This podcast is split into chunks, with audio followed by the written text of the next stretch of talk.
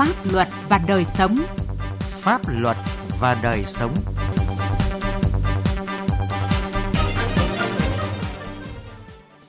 Xin kính chào quý vị và các bạn. Chương trình Pháp luật và đời sống hôm nay có những nội dung sau. Thái Nguyên tăng cường trợ giúp pháp lý về cơ sở. Vì sao cấp đổi sổ đỏ của người dân ở Bà Rịa Vũng Tàu bị chậm trễ? Lâm Đồng kiên quyết xử lý trách nhiệm khi để xảy ra phá rừng. Pháp luật đồng hành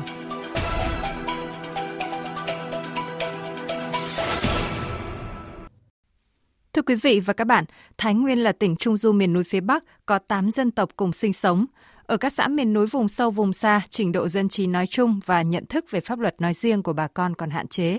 Để giúp người dân nâng cao kiến thức pháp luật, chương trình trợ giúp pháp lý đã được triển khai tích cực. Bài Thái Nguyên tăng cường trợ giúp pháp lý về cơ sở của phóng viên Quang Chính đề cập nội dung này. Mới đây, tại xóm Làng Hoèn, xã Phúc Chu, huyện Định Hóa, Trung tâm trợ giúp pháp lý tỉnh Thái Nguyên phối hợp với huyện Định Hóa tổ chức tư vấn pháp luật và truyền thông về trợ giúp pháp lý cho hơn 100 người dân địa phương. Ông Triệu Đức Nghiên, người dân xóm Làng Hoèn chia sẻ, tại buổi tư vấn pháp luật và truyền thông về trợ giúp pháp lý, ông cùng nhiều người dân xóm Làng Hoèn đã được cung cấp nhiều thông tin pháp lý quan trọng như quyền và nghĩa vụ của công dân trong các quan hệ pháp luật, cách xử sự trong một số tình huống, hoàn cảnh cụ thể phù hợp với pháp luật, tránh những hậu quả pháp lý bất lợi. Trung tâm đến à, xóm chúng tôi trợ giúp bà con nhân dân về pháp lý, pháp luật đưa đến đến với bà con nhân dân chúng tôi để hiểu rõ. Ở bên cạnh đó thì cũng có một số những cái ý kiến thắc mắc bà con nhân dân chưa hiểu, chưa rõ thì ý kiến đó đã được trả lời cho bà con thấu hiểu và hiểu rõ hơn. Ông Lộc Văn Dương, Phó Chủ tịch Ủy ban nhân dân xã Phúc Chu cho biết, thông qua buổi tư vấn, người dân được tìm hiểu về quyền được trợ giúp pháp lý, đảm bảo quyền và lợi ích hợp pháp của mình, đồng thời nâng cao hiểu biết, ý thức chấp hành pháp luật, góp phần phát huy dân chủ ở cơ sở. Xã Phúc Chu là có 90% là người dân tộc thiểu số, nắm bắt pháp luật, hiểu biết pháp luật cũng còn có những hạn chế nhất định. Và mong rằng ờ, trong thời gian tới, xã Phúc Chu cũng như người dân dân xã Phúc Chu rất mong được sự quan tâm của Trung tâm trợ giúp pháp lý và phòng tư pháp có nhiều à, cuộc tư vấn pháp lý, trợ giúp pháp lý giúp cho người dân hiểu biết, tiếp cận đối với à, pháp luật trong cái việc thực hiện chủ trương của Đảng, pháp luật của nhà nước. Buổi tư vấn pháp luật và truyền thông về trợ giúp pháp lý tại xóm Làng Hoèn chỉ là một trong nhiều buổi trợ giúp pháp lý lưu động của Trung tâm trợ giúp pháp lý nhà nước tỉnh Thái Nguyên đã thực hiện trong thời gian qua, nhằm tạo điều kiện cho những đối tượng chính sách được trợ giúp pháp lý sinh sống tại những xã ở vùng sâu, vùng xa, vùng đặc biệt khó khăn không có điều kiện tiếp cận dịch vụ trợ giúp pháp lý, Trung tâm trợ giúp pháp lý nhà nước tỉnh Thái Nguyên thường xuyên tổ chức các đoàn công tác đến các vùng có tỷ lệ hộ nghèo cao, tập trung nhiều đồng bào dân tộc thiểu số để trợ giúp pháp lý. Ông Đào Anh Tuấn, cán bộ Trung tâm trợ giúp pháp lý nhà nước tỉnh Thái Nguyên cho biết, thực hiện công tác trợ giúp pháp lý lưu động, cán bộ của trung tâm đã có những buổi nói chuyện trực tiếp với người dân về pháp luật, nhận đơn yêu cầu trợ giúp pháp lý và trực tiếp tư vấn cho những người thuộc diện trợ giúp pháp lý có nhu cầu. Thường thì trung tâm xây dựng kế hoạch hàng năm đưa ra các chương trình đưa các cái à, chính sách gần nhất với đời sống hàng ngày của bà con. Ví dụ như là nó liên quan đến những cái vấn đề đất đai, các chế độ chính sách, chính sách xã hội, chính sách người có công. Trung tâm cũng chủ động à, xây dựng chương trình cho mỗi đợt truyền thông tư vấn về cơ sở, khảo sát cái nhu cầu của bà con ở đấy để triển khai cái nội dung để nó phù hợp với cái thực tế và cái nhu cầu tại cái thời điểm đấy. Ông Vũ Văn Chính, Giám đốc Trung tâm trợ giúp pháp lý nhà nước tỉnh Thái Nguyên cho biết, những tháng đầu năm nay, trung tâm đã phối hợp với Ban dân tộc tỉnh Thái Nguyên tổ chức 5 hội nghị truyền thông tư vấn về bình đẳng giới, tảo hôn, hôn nhân cận huyết, pháp luật về hòa giải ở cơ sở và luật cư trú cho đồng bào dân tộc thiểu số và miền núi, thực hiện truyền thông, tư vấn pháp luật tại các xã Phúc Chu, huyện Định Hóa, xã Tân Khánh, huyện Phú Bình và xã Tân Cương, thành phố Thái Nguyên.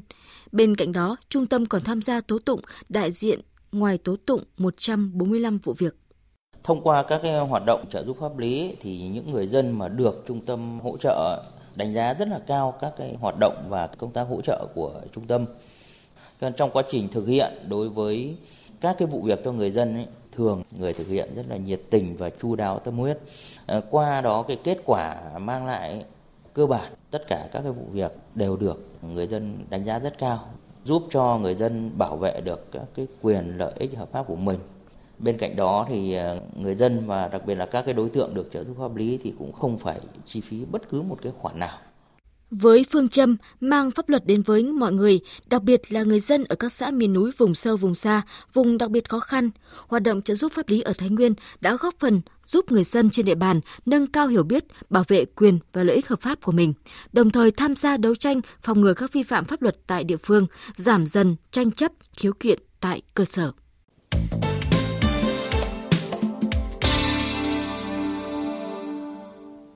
Thưa quý vị và các bạn, thời gian gần đây người dân ở Bà Rịa Vũng Tàu thực hiện các quyền sử dụng đất đang gặp nhiều khó khăn trong giải quyết thủ tục hành chính. Đặc biệt để tiến đến số hóa bản đồ đất đai của Sở Tài nguyên và Môi trường, hồ sơ thực hiện cấp đổi giấy chứng nhận quyền sử dụng đất hay còn gọi là sổ đỏ đang tồn động một lượng lớn tại các văn phòng đất đai nhiều địa phương. Mời quý vị nghe phản ánh của Gia Khang, phóng viên thường trú tại thành phố Hồ Chí Minh. Ông Phạm Văn Nghĩa ở xã Châu Pha, thị xã Phú Mỹ chia sẻ, giấy chứng nhận quyền sử dụng đất, sổ đỏ do ông đứng tên bị mất, làm lại sổ mới cũng mất gần 2 tháng mới xong. Đầu tháng 5 năm 2022, ông tiếp tục đến văn phòng đăng ký đất đai thị xã Phú Mỹ xin cấp lại bản vẽ vị trí lô đất để bổ sung hồ sơ vay vốn ngân hàng mà không biết khi nào mới được giải quyết. sổ mới có rồi, bây giờ làm cái bản vẽ thôi. Cái bản vẽ cái hồ sơ miếng đất này nè. Ví dụ mình có cái nhu cầu ờ, cần làm dây vốn ngân hàng hay là làm thủ tục gì đó, phải có cần đầy đủ. Giờ ờ, cái số ờ, người kêu là theo thứ tự. Hồi đó cái số cũ mất rồi, giờ xin cấp lại số mới, tháng mấy Bây giờ không biết sao. Còn ông Phạm Văn Hải ở ấp Bình Mỹ, xã Bình Ba, huyện Châu Đức cho biết, gia đình ông thuộc diện cấp đổi giấy chứng nhận quyền sử dụng đất riêng lẻ nên tự mang hồ sơ lên Ủy ban nhân dân xã xác nhận tăng diện tích so với thực tế trong giấy, xong rồi đến văn phòng đăng ký đất đai huyện làm thủ tục. Nhưng để thực hiện đo đạc lại phải mất mấy tháng nên hồ sơ của ông từ năm 2021 đến nay mới hoàn thiện nộp về huyện khi mà hoàn thành là ra sổ cho mình rồi là, là hình như nửa tháng hai chục ngày gì đó. Ngoái thế là cách đây mấy tháng là họ đã đó rồi mà việc mình. Hay dư hay thiếu. Nhiều quá cả huyện thanh đó họ chưa làm họ làm dần dần dần dần dần đó. Đó cả năm rồi cả năm rồi. Tại vì vừa rồi đã dồn ứ lại hạn mà có tuần 21 tùy theo lúc hình được Văn phòng đăng ký đất đai thị xã Phú Mỹ mỗi ngày tiếp nhận hơn 60 hồ sơ đất đai của người dân và hiện đang tồn động khoảng 1.600 hồ sơ đo đạc, trong đó có nhiều hồ sơ thực hiện cấp đổi giấy chứng nhận quyền sử dụng đất. Bà Trần Thị Thanh Hoa, Phó Giám đốc Văn phòng đăng ký đất đai thị xã Phú Mỹ cho biết, nguyên nhân tồn động số hồ sơ trên là các thửa đất sau khi đo đạc thực tế, diện tích có biến động, tăng hoặc giảm diện tích, nhưng không liên hệ được với chủ đất liền kề để ký giáp ranh do đó phải niêm yết thông báo dẫn đến thời gian trả kết quả trễ hạn so với quy định. Bà Hoa cho biết thêm, số lượng hồ sơ nhiều nhưng nhân lực làm việc tại các đơn vị thì rất ít. Để trả hồ sơ đúng hẹn cho người dân, văn phòng phải hợp đồng thêm nhân viên bên ngoài, làm việc không kể ngày nghỉ, cuối tuần, đồng thời linh động giải quyết sang nhượng và cấp đổi cùng một lúc cho dân. Khi người ta nộp vào tách thửa hay là chuyển nhượng thì mình lồng ghép cấp đổi luôn cho người ta chứ không bắt người ta phải đi cấp đổi trước rồi mới về rồi mới tách thửa hoặc là chuyển nhượng thì cái đó sẽ là khó cho dân. Hiện nay thì cũng không có quy định nào là anh phải cấp đổi rồi anh mới thực hiện các quyền. Làm sao để mình đảm bảo cái thời gian cấp đổi và mình tách thửa hoặc chuyển nhượng luôn?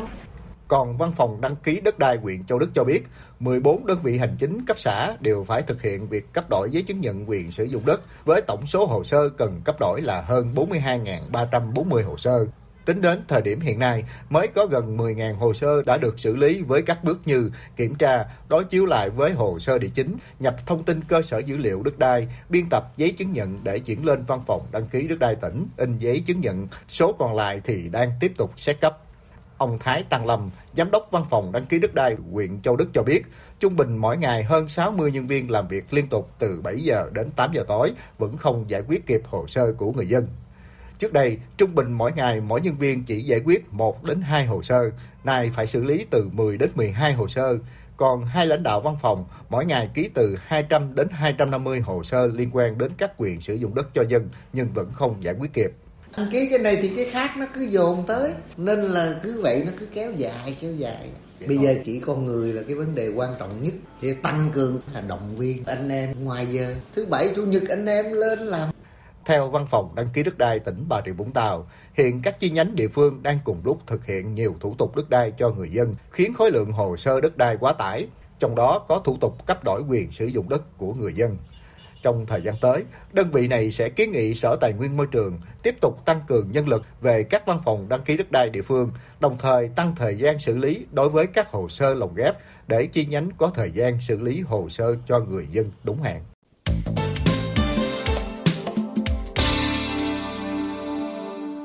Thưa quý vị và các bạn, thời gian qua Lâm Đồng là điểm nóng nạn phá rừng chiếm đất. Nhiều diện tích bị phá chiếm là phần đất và rừng đã được giao cho các doanh nghiệp triển khai dự án đầu tư.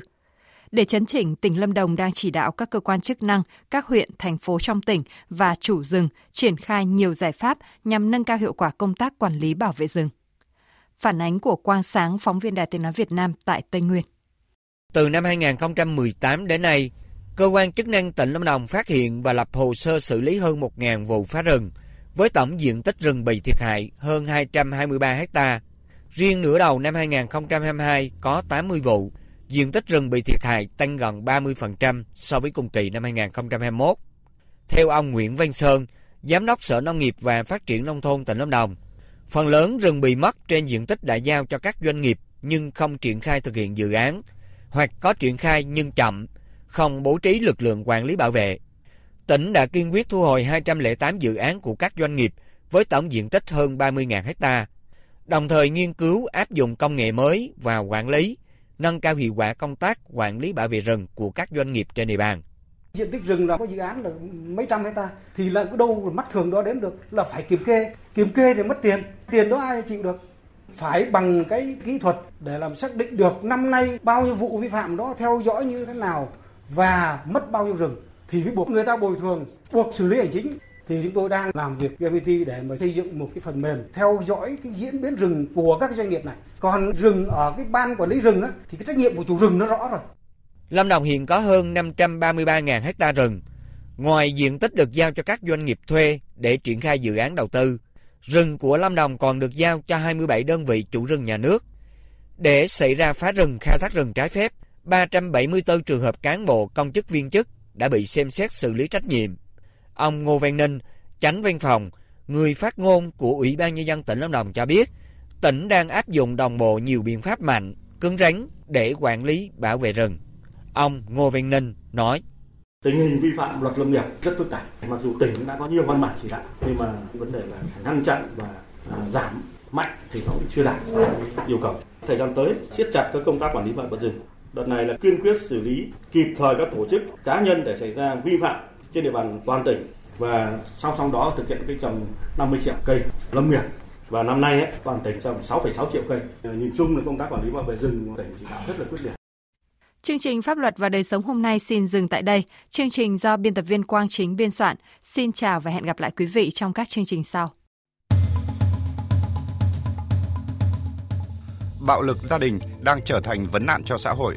Hành vi bạo lực gia đình bao gồm bạo lực thể chất, bạo lực tinh thần, bạo lực kinh tế hoặc bạo lực tình dục đều là hành vi vi phạm pháp luật cần được phát hiện và xử lý nghiêm minh theo pháp luật. Nếu quý vị và các bạn hoặc người thân thích là nạn nhân của bạo lực gia đình mà có khó khăn về tài chính thì hãy đến Trung tâm trợ giúp pháp lý nhà nước nơi bạn cư trú. Khi đến Trung tâm trợ giúp pháp lý nhà nước, bạn sẽ được được trợ giúp pháp lý mà không phải trả tiền, lợi ích vật chất hoặc lợi ích khác. Được yêu cầu giữ bí mật về nội dung vụ việc. Được giúp đỡ pháp luật thông qua hình thức tư vấn pháp luật, bào chữa, được bảo vệ quyền và lợi ích hợp pháp của mình, đại diện ngoài tố tụng Danh sách tổ chức thực hiện trợ giúp pháp lý và người thực hiện trợ giúp pháp lý được đăng tải trên cổng thông tin điện tử Bộ Tư pháp theo địa chỉ moz.gov.vn, trang thông tin điện tử trợ giúp pháp lý Việt Nam theo địa chỉ tgpl.moz.gov.vn và trang thông tin điện tử của Sở Tư pháp các tỉnh, thành phố trực thuộc Trung ương. Hãy gọi về Cục Trợ giúp pháp lý Bộ Tư pháp theo số điện thoại 024 6273 9641 để được hướng dẫn cụ thể. Vì hạnh phúc gia đình, mọi người hãy chung tay phòng chống bạo lực gia đình.